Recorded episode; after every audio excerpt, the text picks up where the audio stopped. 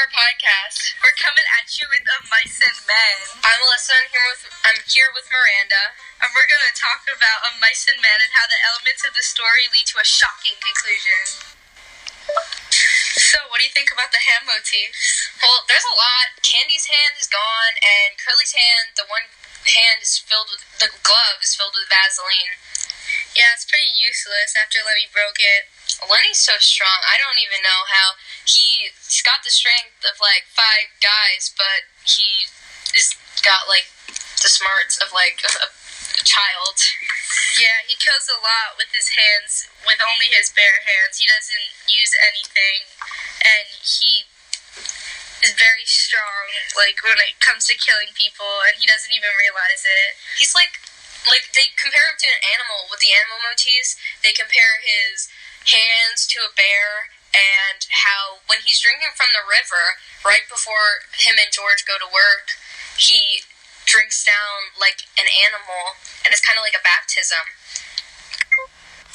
Yeah, also, whenever he's whenever anyone says like Jesus Christ, like to anyone, they put like a period or like a comma talking to them.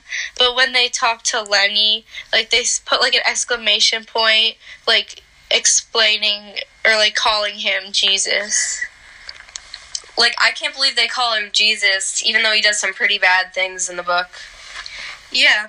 On another note, what do you think about the parallel structure? It's crazy because in chapter three, Candy's old dog gets killed with Carlson's Luger, which happens to be the same gun that Lennie gets killed with in chapter six of of the story when he gets shot in the back of the head by George.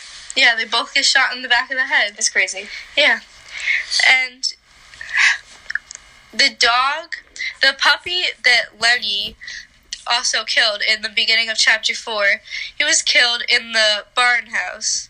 And he also kills Curly's wife the same exact way by strangling her in the same exact place just a little bit later in the day.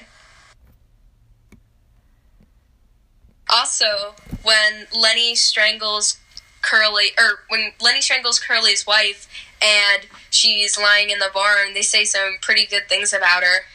Yeah, like they say that they like that she's so pretty and stuff, and like they like actually start to like her when she's dead. They say she's a cat when she's alive and belongs in a belongs in a cat house and how bad she is. But authors are known for when saying when someone's like prettier when they're dead, that means they're better off dead. Yeah, I guess that they're happy that they didn't like that she's not there anymore. So, so what was your most interesting part that you thought in the book? Well, my the most interesting part was when Lennie killed Curly's wife because it's just so like interesting. Like they give you so much detail about her and like how it happened and everything, like every little detail that he did to hurt her. Yeah, I can't believe that she squirmed and screamed and he covered her mouth to try to stop her from screaming because then he wouldn't get to tend the rabbits. Yeah, I'm surprised no one heard him or heard her screaming. Like that was probably pretty loud. So, what was your most interesting part? Um, I think the most interesting part was when Lennie got shot in the back of the head by George. Like, you'd never expect it. Yeah, like he's been like his best friend like for so long and always helped him with like everything and always took care of him when he like needed help. It's crazy. But but he did like say he always used to like like say, "Oh yeah, it would be so much easier without you. You're always like making work so much like harder for me." And, and my life would be like just so much easier without you. Yeah, I d- total change of attitude. So, what's your favorite character? My favorite character is Crooks because he's so like like different. He's like kind of interesting because he's like he has like nothing in common with anyone else, so he's like different and just has like a lot of interesting like parts about him like in his life, like how he's like always alone and stuff. Yeah. My favorite character probably's got to be George. I feel bad for him because he's always got to take care of Lennie, and like he says and states in the book multiple times that his life would be so much better without him.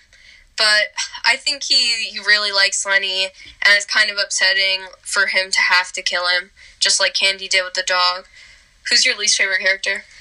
My least favorite character is Curly because he's so like he just like jumps to conclusions. He doesn't like try to fix anything. If something's wrong, he just wants it like gone. He doesn't like care about like what the reaction is. My least favorite character probably has to be Curly's wife.